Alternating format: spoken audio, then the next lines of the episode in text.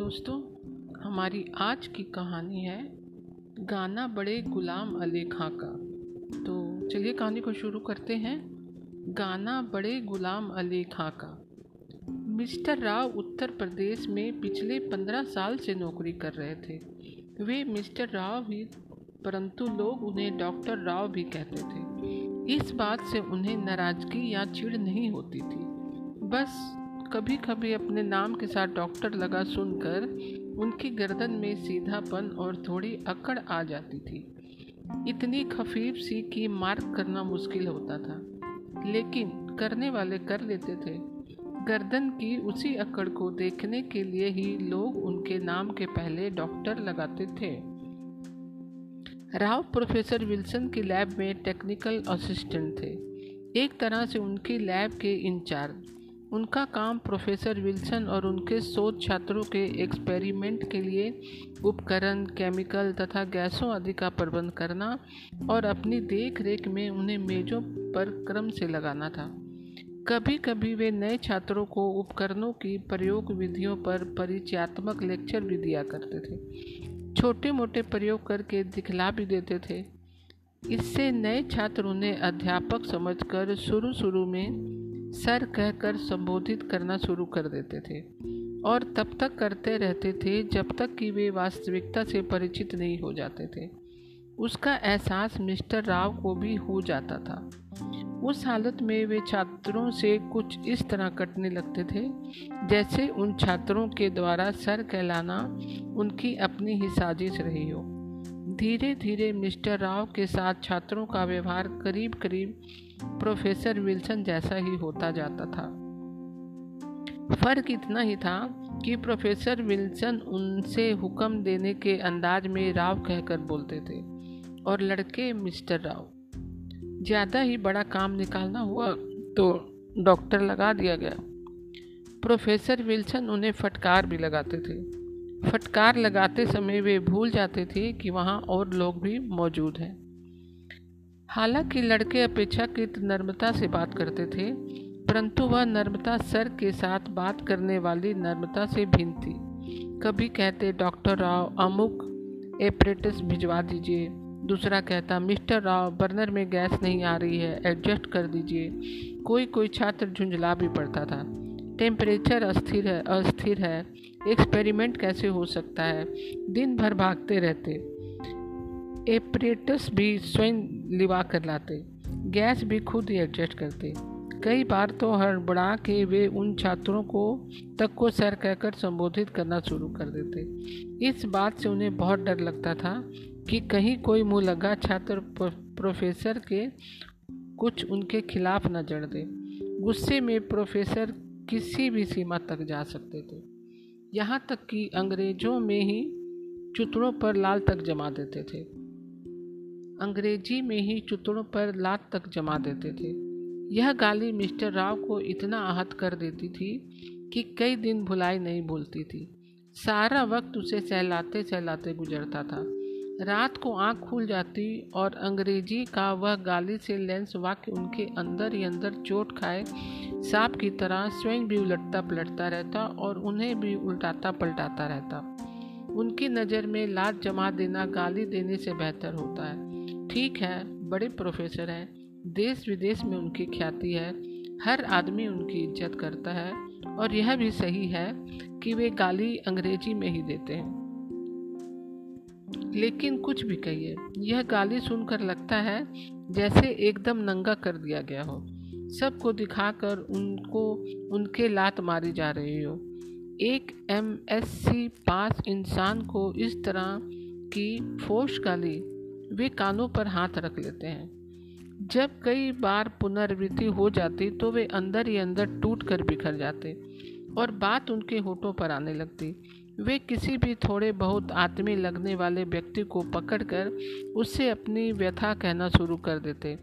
मैंने सर शांति स्वरूप भटनागर के साथ काम किया है। वे मुझे मिनी साइंटिस्ट कहा करते थे। मर ना गए होते तो मुझे यहाँ कभी ना आना पड़ा होता। कभी ऊँची आवाज़ तक में नहीं बोले। लेकिन प्रोफेसर विल्सन इस तरह की गालियाँ देते हैं। किसी पढ़े लिखे शरीफ आदमी के गोपनीय हिस्सों का नाम लेना, उसकी पतलून उतरवा कर उसे नंगा कर देना नहीं तो और क्या है? प्रोफेसर विल्टन बहुत बड़े आदमी हैं। उनके साथ काम करना किसी भी और प्रोफेसर के साथ काम करने से ज़्यादा सम्मान की बात है। पर वे ऐसी गाली दे देते हैं कि ऐसी चीज़ें भी उधर जाती हैं, जिन्हें आदमी अपनी शर्म बचाने के लिए ढक दबा कर रखता है। हालाँकि उनकी अंग्रेज़ी हर आदमी नहीं समझ सकता। वे आर्ट्स कहते हैं। आर्ट्स का मतलब शुरू में मैं भी नहीं समझता था। डिक्शनरी देखी तो दंग रह गया। अगर डिक्शनरी ना देखी होती तो मैं भी ना समझ पाता। तकलीफ़ समझने की ही होती है। ना समझ खुश रहता है। मैं जानता हूँ। मैं वैसी अंग्रेज़ी नहीं बोल पाता। प्रोफेसर विल्सन को इस बात की नाराज़गी है। वे समझते हैं, मेरे और राजकुमार लैब अटेंडेंट के बीच कोई अंतर नहीं बचा। यह ठीक है, मैं प्रोफेसर जैसे अंग्रेज़ी नहीं बोल पाता। पर राजकुमार लैब अटेंडेंट तो अंग्रेज़ी जानता ही नहीं। मेरी और उसकी बराबरी कैसे हो सकती है? प्रोफेसर का कहना है जैसे इंसान और जानवर का फ़र्क बुद्धि से पता चलता है, वैसे ही इंसान और इंसान के बीच का फ़र्क अंग्रेज़ी बताती है। इंसानों में उत्तम इंसान वही होता है, जिसका अंग्रेज़ी पर वैसा ही अधिकार हो, जैसा अच्छे घुड़सवार का अपने घोड़े पर। नहीं तो घोड़ा पटक कर हाथ पाँव इकट्ठे कर दे। लेकिन मैं मैं क्या करूँ? बहुत चाहता हूँ। अंग्रेज़ी में एमए कर डालो। तेलुगु भाषी हूँ। तेलुगु खूब अच्छी जानता हूँ। तमिल भी जानता हूँ। पंद्रह साल से उत्तर प्रदेश में रह रहा हूँ। हिंदी तो जान ही गया हूँ। वैसे भी गलत बोलो या सही, कोई बुरा नहीं मानता। अंग्रेज़ी में तो ऐसा नहीं चलना ना। अंग्रेज़ी तो अंग्रेज़ी की तरह बोली जाती है। मेरे लिए तो वैसे भी डूब मरने की जगह है। पहले अंग्रेज़ी हम लोगों की तरफ़ आई। समुंदर के ही रास्ते से आकर सारे मुल्क में फैली। हम ही नहीं जानेंगे तो कौन जानेगा? इस ख्याल से प्रोफेसर का नाराज़ होना पूरी तरह वाजिब है। लेकिन ऐसी गाली देना अंग्रेज़ी में ही सही कहाँ तक उचित है? मैं केवल यही चाहता हूँ कि वे इस गाली को देखकर सबके सामने मुझे बेशरम ना किया करें। पर कहे तो कौन कहे? कुछ दिनों बाद मिस्टर राव की तकलीफ़ बाढ़ के पानी की तरह उतर जाती। उसके उतरते ही वे फिर सहज हो जाते। प्रोफेसर की वर्णांतित छवि उन्हें फिर अभिभूत करने लगती। मिस्टर राव के लिए प्रोफेसर विल्सन के व्यक्तित्व का सबसे प्रभावी पक्ष उनकी अंग्रेज़ी थी। प्रोफेसर की अंग्रेज़ी सुनते सुनते वे उसी तरह भाव विभोर हो उठते जैसे शास्त्रीय संगीत का प्रेमी किसी बड़े उस्ताद का गायन सुन कर हो जाता है। क्या डिलीवरी है? क्या प्रोसिएशन और, और क्या है? Selection of words.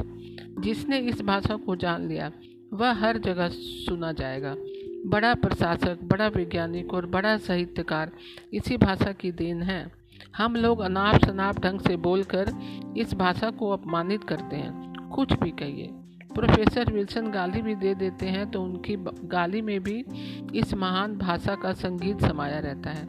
उसके गाली होने का एहसास तभी होता है जब हम उसे अपनी भाषा में ट्रांसलेट करके समझने की कोशिश करते हैं। जिस भाषा में दी गई गाली भी गाली ना लगे, उस भाषा की महानता की कोई सीमा है?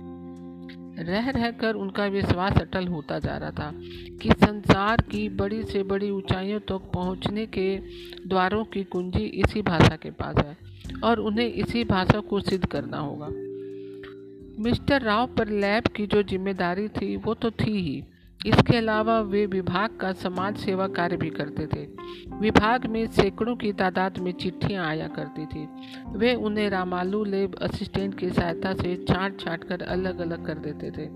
रामालू हाई स्कूल तक पढ़ा था। मिस्टर राव ही उसे लाए थे। और उन्होंने प्रोफेसर विल्सन से कहकर उसकी नौकरी लगवाई थी। ठीक दस बजे डाक उनकी मेज पर आ जाती थी और साढ़े दस बजे तक छट छटाकर बोर्ड पर लग जाती थी। साढ़े दस और ग्यारह के बीच सब लोग आ आकर अपनी अपनी चिट्ठियाँ ले लेते थे। साढ़े दस से ग्यारह बजे के बीच का समय उनके लिए काफ़ी व्यवस्था और मगज बच्ची का समय होता था, क्योंकि जो भी जाता था, वह चिट्ठियों के बोर्ड पर लगे होने के बावजूद डाक के बारे में ज़रूर पूछता था। राव साहब, हमारी डाक है। कहाँ से आई है? फला जगह से तो नहीं आई। वहाँ लगी ना होने पर वे उसके पास आकर निराशा भरे स्वर में कहते, आज हमारी कोई चिट्ठी भी नहीं आई। मिस्टर राव सबकी बातों का जवाब धैर्य के साथ देने की कोशिश करते थे। जवाब देने देने में ही उनका कचुम्बर निकल जाता था। जिन दिनों प्रोफेसर इन स्टेशन होते थे, ग्यारह बजे क्लास लेकर कमरे में आते ही घंटी बजाते थे। मिस्टर राव उनकी डाक स्वयं लेकर उनके कमरे में उपस्थित हो जाते थे। प्रोफेसर हर चिट्ठी का पता स्वयं देखते और पढ़ते और फिर मिस्टर राव की तरफ़ बढ़ा देते। मिस्टर राव कैंची से या छुरी से लिफाफे का सिरा काट कर बिना देखे चिट्ठी निकाल कर उनके सामने रखते जाते थे। मिस्टर राव प्रोफेसर विल्सन के सामने ना तो स्वयं बैठते थे और ना प्रोफेसर ही उन्हें बैठने के लिए कहते थे। प्रोफेसर विल्सन आरंभ में तो केवल लिफाफे में आई डाक ही स्वीकार किया करते थे। बाद में उन्होंने अंतर्देशीय भी स्वीकार करना शुरू कर दिया था। हालाँकि अंतर्देशीय पढ़ना उन्हें काफ़ी नागवार गुजरता था। पोस्ट कार्ड भी मिस्टर राव की तरफ़ बढ़ाकर अंग्रेज़ी में कहते थे, लो, यह तुम्हारे लिए है। मिस्टर राव मुस्कुराकर उसको ले लेते थे। और साइक्लो स्टाइल पत्र के साथ उस पोस्ट कार्ड को लिफाफे में रखकर पत्र भेजने वाले को वापस कर देते थे। साइक्लो स्टाइल पत्र का मसौदा प्रोफेसर विल्सन के द्वारा ही तैयार किया गया था। उसमें लिखा था कि प्रोफेसर एच विल्सन के निर्देशानुसार यह पोस्ट कार्ड संपूर्ण नर्मता, नम्रता के साथ वापस किया जा रहा है। भविष्य में यदि आप प्रोफेसर विल्सन से पत्र व्यवहार करने के इच्छुक हों तो पत्र लिफाफे में रख कर ही भेजें। असुविधा के लिए क्षमा प्रार्थी हैं। नीचे मिस्टर राव का नाम छपा था। छपे नाम के ऊपर उन्हें अपने हस्ताक्षर करने होते थे। उस दिन डाक छाटते छाटते मिस्टर राव को ह्यूमेनिटीज विभाग के अंतर्गत अंग्रेज़ी के प्रोफेसर राय के नाम का एक लिफाफा मिल गया था। उनका लिफाफा गलती से उनके विभाग की डाक में चला आया था। प्रोफेसर राव, राय से मिस्टर राव की व्यक्तिगत मुलाकात तो नहीं थी, लेकिन इतना तो वे जानते ही थे कि राय साहब अंग्रेज़ी के जाने माने प्रोफेसर हैं। जहाँ भी वे मिल जाते थे, मिस्टर राव उन्हें हाथ जोड़कर गुड मॉर्निंग करते ज़रूर थे। वे देखें या ना देखें, जवाब दे या ना दे, इस बात से उन्हें कोई सरोकार नहीं था। उनका हृदय प्रोफेसर राय के लिए हर समय आदर से भरपूर रहता था। मिस्टर राव इस बात को मानते थे कि संसार में अंग्रेज़ी का प्रोफेसर होने से होने से बड़ी उपलब्धि दूसरी नहीं होती। वैसे भी वैसे भी वे कई बार सोच चुके थे कि मौका निकालकर प्रोफेसर राय के दर्शन किए जाएँ। लेकिन जब भी इरादे को कार्य रूप में परिणत करने का अवसर आता, तभी उनके अंदर एक तरह की घबराहट होने लगती। वे अपने आप को समझाने की बहुत कोशिश करते थे कि अंग्रेज़ी के लोग बहुत शब्द होते हैं। ऐसी कोई बात नहीं होगी। वैसे भी वे उनसे कुछ लेने थोड़े ही जा रहे हैं। केवल उनके दर्शन और आशीर्वाद के लिए ही तो जा रहे हैं। वास्तव में इन दो शब्दों में वे बहुत ही प्रभावित थे। किसी भी बड़े आदमी के पास जाने पर अंग्रेज़ी के वाक्य में इन दोनों शब्दों को ज़रूर फिट कर देते थे। उनका ख्याल था कि वे दोनों शब्द सुनने वाले के ऊपर जादू का असर करते थे।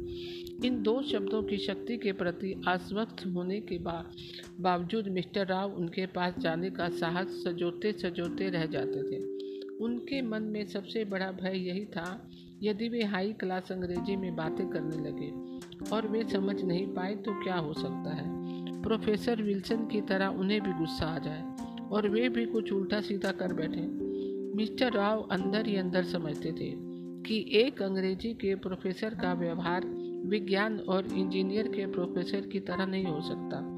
वैसे वे इस बात को जानते थे कि बड़े की जबान और गरीब की गरीबी की लंबाई का किसी को पता नहीं होता। इस सब के बावजूद उस लिफाफे से उन्हें अदम शक्ति का एहसास हुआ। शक्ति का ही नहीं, खुशी का भी। मिस्टर राम ने उस लिफाफे को चिट्ठियों के बंडल से निकाल लिया और देर तक उलटते पलटते रहे। उस लिफाफे ने मिस्टर राव की नज़र में प्रोफेसर राय का व्यक्तित्व कई गुना बड़ा कर दिया था।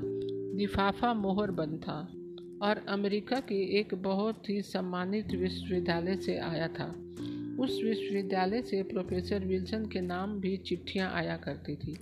इस तरह मोहर बंद लिफाफा आज तक कभी नहीं आया था। मिस्टर राव ने डाक छटवाया, बीच में ही छोड़कर अपनी गोदरेज की अलमारी खोली। एक्सपेरिमेंट में काम करने वाले platinum, crucibles, platinum, wire, gold chips तथा साइनाइड आदि उसी अलमारी में रखे रहते थे। उन्होंने लिफाफे को भी उसी में संभाल कर रख दिया। मिस्टर राव ने एक बार को सोचा भी कि वे वे लिफाफा रामालू के हाथ भेज दें, परंतु वे नहीं चाहते थे कि उस पत्र का कोई इधर उधर देकर चला जाए, और प्रोफेसर राय को कोई ऐसा नुकसान पहुँच जाए। जिसकी पूर्ति न हो सके। मिस्टर राव के पूर्ववर्ती से एक बार प्रोफेसर विल्सन की चिट्ठी खो गई थी और एमआईटी से मिलने वाली उनकी मानार्थ प्रोफेसर प्रोफेसरशिप खटाई में पड़ गई थी। हालाँकि गलती चपरासी की थी, क्योंकि उसे चिट्ठी को साहब की मेज पर रखने के लिए कहा गया था। चपरासी का तो कुछ नहीं बिगड़ा, लेकिन उस बेचारे की नौकरी चली गई। उन्हीं की जगह फिर मिस्टर राव आए थे। मिस्टर राव स्वयं मानते थे कि उनके लिए जान और नौकरी में जरा सा भी फ़र्क नहीं। इसलिए प्रोफेसर विल्सन की हर चीज़ को जान से ज़्यादा संभाल कर रखते थे। चिट्ठी अलमारी में रख देने के बाद भी उनका दिमाग उसी में उलझा रहा। वे इसी सोच में पड़े रहे कि उस लिफाफे को प्रोफेसर राय के पास जल्दी से जल्दी कैसे पहुँचाया जाए। वह ऐसे वक्त जाना चाहते थे जब दो चार मिनट बातों के लिए मिल सके। अगर उन्होंने चिट्ठी भिजवा दी या स्वयं गए और ऐसे वक्त गए जब प्रोफेसर राय को फुर्सत ना हो तो यह ईश्वर प्रदत्त अवसर वे हमेशा के लिए खो देंगे। अंग्रेज़ी के क्षेत्र में इतनी बड़ी हस्ती से संबंध बनाने का यह मौका फिर कभी उनके हाथ नहीं आएगा। ऐसी हस्ती का छू पर देना ही अंग्रेज़ी से संपन्न कर देने से कम नहीं होता। मिस्टर राव ने उठकर प्रोफेसर विल्सन के कमरे के अंदर झाँका। कमरा खाली था। ऐसा तो कभी नहीं होता कि वे शहर में हो और ठीक समय पर ना आए। ठीक दस बजने में पाँच मिनट पर उनकी कार का हॉर्न बजता है। आते ही वे सेमिनार या क्लास लेने चले जाते हैं। ग्यारह बजते बजते मिस्टर राव के लिए बजर बज जाता है। हो सकता है उनकी तबीयत खराब हो गई हो। बिना उनकी इजाज़त को पूछा तो नहीं जा सकता। यह भी संभव है। अचानक बाहर जाना पड़ जाता हो। लेकिन बिना सूचित किए आज तक नहीं गए। अगर कभी ऐसा हुआ भी तो रात को ही आकर मेल बॉक्स में चिट डाल गए हैं कि फला जगह जा रहे हैं और अमुक तारीख को लौटेंगे। मिस्टर राव को चैन नहीं मिला। जाकर एंगेजमेंट पैड देखा। ओह, आज तो बड़े साहब के यहाँ दस बजे से मीटिंग है। एकदम दिमाग से उतर गया। यही तो समझ में नहीं आ रहा कि उनके आने का वक्त कैसे टल सकता है। इस बीच प्रोफेसर राय को जाकर चिट्ठी दी जा सकती है। वैसे मीटिंग के शुरू होने का समय तो निश्चित होता है। कब कब ख़त्म हो कि यह तो मीटिंग करने वाले भी नहीं जान पाते। होने को अभी हो जाए और आते ही प्रोफेसर विल्सन मार बजर पर बजर बजाना शुरू कर दे। ना बाबा, यहाँ से हिलने का मतलब गर्दन की सफ़ाई। लैब से लौटते हुए जाया जाए तो कैसा रहे? आखिर राय साहब प्रोफेसर हैं। बापू तो है नहीं कि घड़ी देख कर पाँच बजे उठ जाते हो। प्रोफेसर की नौकरी नौकरी उतनी नहीं जितनी नाम की रॉयल्टी है। दो चार मिनट बात हो जाए बस। लेकिन सवाल तो उनकी फुर्सत का है ना। ना कि हमारी फुर्सत का। ना हुई फुर्सत या ना की बात तो हमारे प्रोफेसर बिना अपॉइंटमेंट के बात नहीं करते। अगर बिना अपॉइंटमेंट के कोई उनके पास बात करता है तो मिस्टर राव कभी कभी कह देते हैं कि लिटिल लिटर, यानी आज नहीं। यह बात दूसरी है कि थोड़ी ही देर के बाद अपने आप ही बजर देकर बुला ले और कहें, मिस्टर राव कृपया जरा पोस्ट ऑफ़िस जाकर रजिस्ट्री कराइए। यह गोपनीय पत्र है। या तो मैं स्वयं जाऊँ या तुम जाओ। मुझे कल के लिए सेमिनार तैयार करना है, इसलिए आप ही चले जाइए। आशा है बुरा नहीं मानोगे। बुरा क्या मानना? काम ही तो है। यह नहीं किया तो वो कर दिया। वैसे भी इतना बड़ा आदमी इस भाषा में कहे तो सम्मान की बात है या बुरा मानने की। प्रोफेसर का इतना विश्वास होना ही अपने आप में कम बड़ी बात नहीं। विश्वास के आगे कुछ नहीं होता। प्रोफेसर विल्सन की मीटिंग लंच के आधा घंटा पहले ही ख़त्म हुई। वे आए, बजर बजाकर मिस्टर राव को बुलाया। खड़े ही खड़े कहकर चले गए, मैं अभी आता हूँ, प्लीज़ वेट फॉर मी। काफ़ी देर तक यह बात मिस्टर राव को प्रसन्नता देती रही कि प्रोफेसर विल्सन जैसा व्यक्ति सिर्फ़ उन्हें सूचित करने के लिए ही आया था।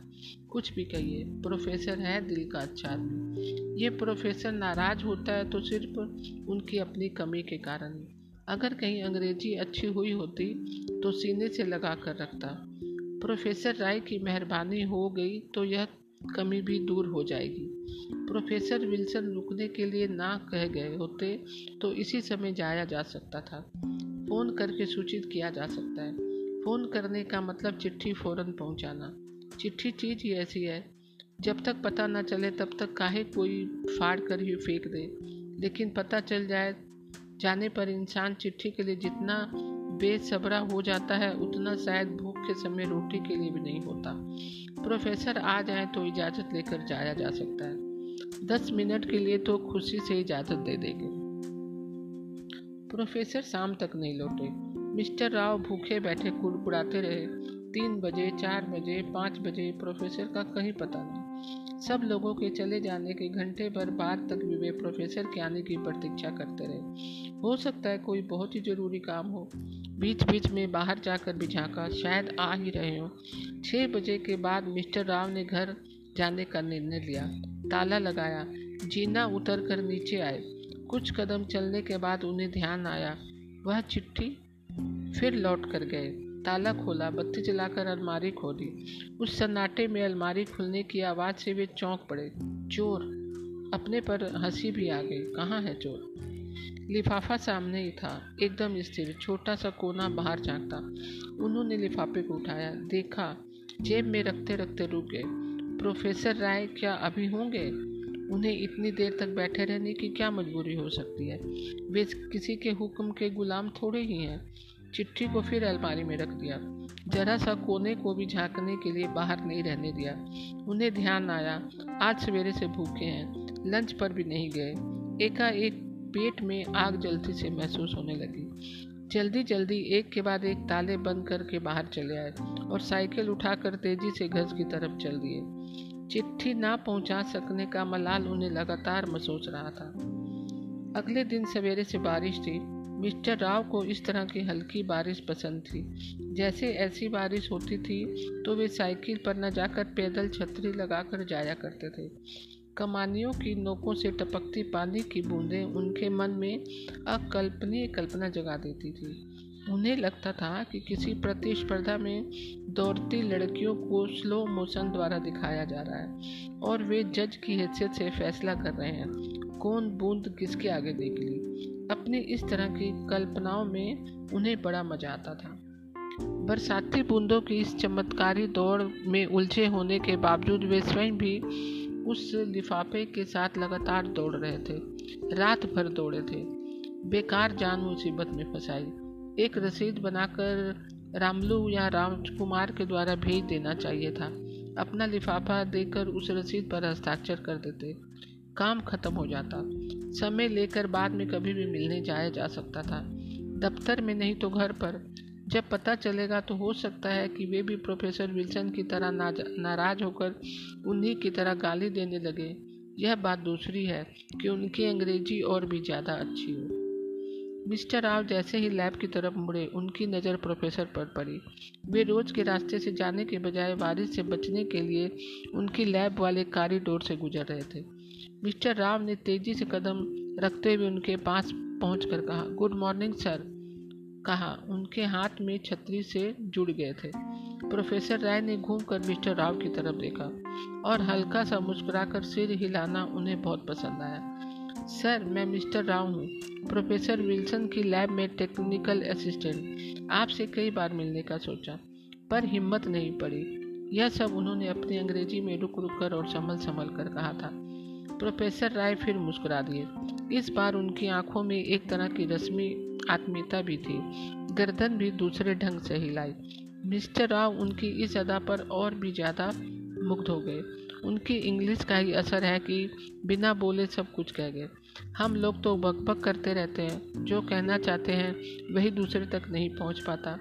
हम साइंस वालों के चेहरे और भाव उनके सामने कितने खुरदरे और खुरदरे मालूम पड़ते हैं। सर, मैं किसी वक्त आना चाहता हूँ। ऐसे वक्त जब आप व्यस्त ना हो। प्रोफेसर राय ने मिस्टर राव की तरफ़ मुस्कुरा कर देखा। होठ धीरे से खोले। मिस्टर राव को सुनाई तो नहीं पड़ा, लेकिन महसूस हुआ कि एनी टाइम कहकर फिर से बंद हो गए। दरअसल आपका एक लिफाफा गलती से हमारे विभाग में आ गया उसी को देने के लिए आना चाहता हूँ। मैंने उसे बहुत ही संभाल कर रखा है। सोचा अगर किसी के हाथ भेजा तो हो सकता है किसी और के हाथों में पड़ जाए। अमेरिका के किसी विश्वविद्यालय से आया है। वे लोग तभी चिट्ठी डालते हैं जब कोई ज़रूरी काम होता है। प्रोफेसर राय एकाएक रुक गए। आँखों का भाव बदल गया। मिस्टर राव को लगा उनका चेहरा सिकुड़ गया है और उनके मुँह से एकाएक आवाज़ बाहर आने लगी। कहाँ है वह चिट्ठी? मिस्टर राव थोड़ा घबराए, लेकिन उन्होंने अपने को संभालते रखते हुए कहा, सर, मैं तीन बजे आपके कमरे में लेकर उपस्थित होऊँगा। चलिए मैं अभी ले लेता हूँ। वैसे आपको कल ही दे देनी चाहिए थी। मिस्टर राव हाथ जोड़कर खड़े हो गए थे। नहीं सर आप कहाँ तक लीव करेंगे? मैं खुद ही आपके कमरे में चिट्ठी लेकर उपस्थित होऊँगा। मैं उस चिट्ठी की अहमियत को समझता हूँ। आप जरा भी चिंता ना करें। मैंने उसको बहुत संभाल कर रखा हुआ है। मैं कल शाम ही लेकर आना चाहता था। पर, पर प्रोफेसर विल्सन ने छः बजे तक रोके रखा। क्षमा चाहता हूँ। नहीं नहीं, इसमें कोई हर्ज नहीं। चल कर अभी ले लेता हूँ। इस बहाने आपका ऑफ़िस भी देख लूँगा। ओह, नो सर, आप मुझे एक अवसर तो दें। मैं खुद आपके कमरे में लेकर हाजिर होऊँगा। नहीं तो मुझे शांति नहीं मिलेगी। प्रोफेसर राय ने अजब तरह से अपनी गर्दन हिलाई। आपका तीन बजे इंतज़ार करूँगा। उन्होंने और कुछ भी कहा, पर मिस्टर राव सुन नहीं पाए। मिस्टर राव ने भी उनकी तरह गर्दन हिलाकर बिना बोले आश्वासन देना चाहा, पर वे आगे निकल गए और देखा नहीं। उन्हें बोल कर कहना पड़ा, आप बेफिक्र रहे। मैंने लिफाफे को बहुत संभाल कर रखा हुआ उसे लेकर ठीक तीन बजे उपस्थित हो जाऊँगा। चूँकि प्रोफेसर राय जा चुके थे, इसलिए मिस्टर राव की बात का जवाब लौट कर नहीं आया। मिस्टर राव को एकदम ध्यान आया कि वे कॉरिडोर में भी छतरी लगाए चल रहे हैं। उन्होंने एक झटके से छाता बन गया और इधर उधर देखने लगे। आसपास कोई नहीं था। वे अपनी अंग्रेज़ी के बारे में सोच रहे थे। प्रोफेसर विल्सन भी ज़ोर से बोलते हैं। यह भाषा प्रोफेसर राय की तरह धीमे धीमे और नज़ाकत से बोली जाती है। आवाज़ ऊँची करने की तनिक भी गुंजाइश नहीं होती। प्रोफेसर राय ही अच्छी तरह जानते हैं कि कहाँ आवाज़ बाहर आनी चाहिए और कहाँ सिर्फ़ भाव से ही काम चल जाता है। दो चार ही वाक्य बोले होंगे, पर कितने आहिस्ता और कितने सधे हुए उनका हर वाक्य अपने आप में म्यूजिकल एक्शन था। प्रोफेसर विल्सन का अंग्रेज़ी बोलना जैसे मिस्टर राव के लिए अपने आप में एक अनुभव होता था। उससे कई गुना बड़ा और गहरा अनुभव प्रोफेसर राय की अंग्रेज़ी सुनना था। प्रोफेसर विल्सन की अंग्रेज़ी बोलने की कला इस समय प्रोफेसर राय के सामने एटी पड़ गई थी।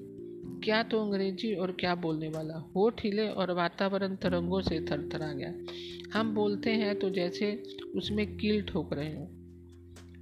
उनके कदमों में फुर्ती आ गई और वे तेज़ी से चलने लगे। उनके चेहरे पर एक ऐसी चीज़ सुन लेने का सुख व्याप गया था जो उन्होंने ना कभी पहले सुनी थी और ना ही सुनने की संभावना थी। मिस्टर राव को पहुँचते ही प्रोफेसर विल्सन ने स्टेशन रवाना कर दिया। विदेश से उनका कोई बंडल आया था। मिस्टर राव ने चाहा भी कि उनकी जगह रामालू या राजकुमार को भेज दिया जाए, पर प्रोफेसर विल्सन ने उनके इस सुझाव पर कोई ध्यान नहीं दिया। मिस्टर राव भुन भुनाते हुए चले गए। उन्होंने हर हालत में लंच से पहले आने की ठान ली थी। हालाँकि उनके मन में खटका था कि बंडल के मिलने में देर भी हो सकती है। प्रोफेसर राय उस दिन लंच के फ़ौरन बाद बिना आराम किए ठीक ढाई बजे अपने कमरे में पहुँच गए। वे इस बात से नाराज़ थे कि उनकी डाक दूसरे विभाग में चली गई। विभाग के बड़े बाबू को बुलाकर पूछा भी कि जो व्यक्ति डाक लेने आया था वह उनकी चिट्ठी कैसे छोड़ आया? बड़े बाबू एक बार तो चक्कर काट गए। बड़ी मुश्किल से यह कहकर जान छुड़ाई कि वे उस आदमी से पूछताछ करेंगे और उसे डांटेंगे। हालाँकि बड़े बाबू के जवाब से वे प्रसन्न नहीं थे। फिर उन्होंने बड़े बाबू को इसलिए चला जाने दिया। मिस्टर राव का एकाग्रता से इंतज़ार कर सके। प्रोफेसर राय की समझ में यह बात बिल्कुल नहीं आ रही थी कि वह आदमी दो दिन से उनकी चिट्ठी लिए क्यों बैठा है। किसी के भी हाथ भेज सकता था। बार बार कहता है, बहुत संभाल कर रखी हुई है। चिट्ठी संभाल कर रखने की चीज़ होती है या जल्दी से जल्दी पढ़कर तनाव और उत्सुकता शांत करने की। पौने तीन बजे से लेकर तीन बजे तक वे हर पाँच मिनट बाद घड़ी देखते रहे। तीन बजे के बाद मानसिक तनाव बढ़ गया और वे कमरे में टहलने लगे। बीच में दो तीन बार उन्हें लगा भी कि मिस्टर राव चिट्ठी लेकर आ गए हैं। एक दो मिनट उन्होंने रुक कर इंतज़ार किया और जब नहीं रुका गया तो वे बाहर निकल गए। मिस्टर राव के स्थान पर उन्हें और और लोग दिखाई दिए। साढ़े तीन बजे उनका सब्र जाता रहा और वे कमरे का ताला लगाकर मिस्टर राव की लैब की तरफ़ चल दिए। वे बराबर अपने को संतुलित रखने का प्रयास कर रहे थे। प्रोफेसर राय बिल्कुल नहीं जानते थे कि वे अपने गुस्से को मिस्टर राव पर ज़ाहिर करें और उन्हें देखते ही उनका संतुलन खोकर अनाप शनाप बकने लगे। लेकिन लैब पहुँचने पर पता चला कि मिस्टर राव के कमरे का ताला बंद है और चिट्ठी के बारे में किसी को कुछ नहीं कह गए। थोड़ी देर तक वे मिस्टर राव के आने का इंतज़ार में टहलते रहे। एक बार तो उन्हें सुझा भी कि सीधे विल्सन के पास जाकर राव की इस अभद्रता का अभद्रता की शिकायत कर दे। लेकिन बाद में उन्होंने ऐसा ना करना उचित समझा। शायद वह ज्यादती हो जाती। एक कागज़ पर अपना नाम, तारीख और समय लिखकर दरवाजे की कुंडी में लगाया और चले गए। उस समय चार से ज़्यादा बच चुके थे और एक तरह की बदहवासी प्रोफेसर राय के चेहरे पर आ गई थी। चूँकि सब, चूँकि सवेरे बारिश हो चुकी थी, इसलिए उनकी एड़ियों के निशान मिट्टी पर उभरते आ रहे थे। रात एक तनावपूर्ण रात थी। प्रोफेसर राय सवेरे जल्दी ही पहुँच गए थे और लैब लैब के मिस्टर राव के पहुँचने की प्रतीक्षा में थे। चूँकि धूप निकली हुई थी, इसलिए मिस्टर राव साइकिल पर आए थे और अपने रोज के समय से ही पहुँचे थे। प्रोफेसर राय ने उन्हें दूर से आते हुए देख लिया। मिस्टर राव ने उन्हें देखा नहीं था। मिस्टर राव सीधे जाकर कमरा खोलने में लगे। प्रोफेसर राय की चिट कुंडी में लगी थी। उनके हाथ से एकाएक ताला गिर गया और ताली निकल कर दूर जा गिरी। उठाते उठाते प्रोफेसर राय भी नज़दीक पहुँच गए। चेहरा एकदम सख्त और ठहरा हुआ था। उनके चेहरे का कोई भाव मिस्टर राव तक नहीं पहुँच रहा था। मिस्टर राव ने हकलाते हुए कहा सर सर, मैं अभी लेकर आता हूँ। वे लगभग गिड़गिड़ा रहे थे। कल प्रोफेसर ने पार्सल छुड़ाने स्टेशन भेज दिया। छः बजे तक लाइन में लगा रहा। बापू रुपया माँगता था, कहाँ से देता? हाथ जोड़कर बोले, मैं माफ़ी चाहता हूँ। वैसे मैंने लिफाफा सेफ़ में संभाल कर रख दिया। आप चले, मैं लेकर आता हूँ। जब तक मिस्टर राव बोलते रहे, प्रोफेसर राय चुपचाप खड़े रहे। जब बोल चुके तो उन्होंने स्थिर आवाज़ में कहा, चलिए अंदर, सेफ़ से अभी निकाल कर दीजिए। मिस्टर राव ने उनके चेहरे की तरफ़ देखा। चेहरे के ठहरने में किसी तरह का कोई अंतर नहीं आया। आँखों के डोरों में लाली अवस आ गई थी। प्रोफेसर राय बिना कुछ कहे कमरे में घुस गए। मिस्टर राव भी साथ साथ अंदर गए थे। कई बार बोलने की कोशिश की, पर हर बार असफल रहे। चुपचाप जेब से चाबी निकाली, दराज खोला, दराज से गुच्छा निकालकर गोदरेज की अलमारी खोली और उनका लिफाफा उठाकर धीरे से उनकी तरफ़ बढ़ा दिया। वे उन्हें एक बार और आश्वस्त करना चाहते थे कि यह लिफाफा उन्होंने बहुत संभाल कर रखा हुआ था। प्रोफेसर विल्सन की वजह से वे कल निर्धारित समय पर इस लिफाफे को नहीं पहुँचा पाए। उनके गले में कांटे उग आए थे। प्रोफेसर ने लिफाफा खोला। वही खड़े खड़े एक सांस में चिट्ठी पड़ गए। फिर बिना मिस्टर राव की तरफ़ नज़र डाले, तेज़ी से कदम रखते हुए बाहर निकल गए। मिस्टर राव पास वाली कुर्सी पर बेसहारा एकाएक धप से बैठ गए। उन्होंने बहुत चाहा कि प्रोफेसर राय उस चिट्ठी और अपने बारे में कुछ सोचें, लेकिन उनके मुँह से यहाँ निकला। उनकी अंग्रेज़ी, वाह, गर्दन हिली, फिर ठहर गई। तो दोस्तों आज की कहानी आपको कैसी लगी? मैं कल फिर एक नई कहानी के साथ उपस्थित होंगी तब तक के लिए नमस्कार दोस्तों।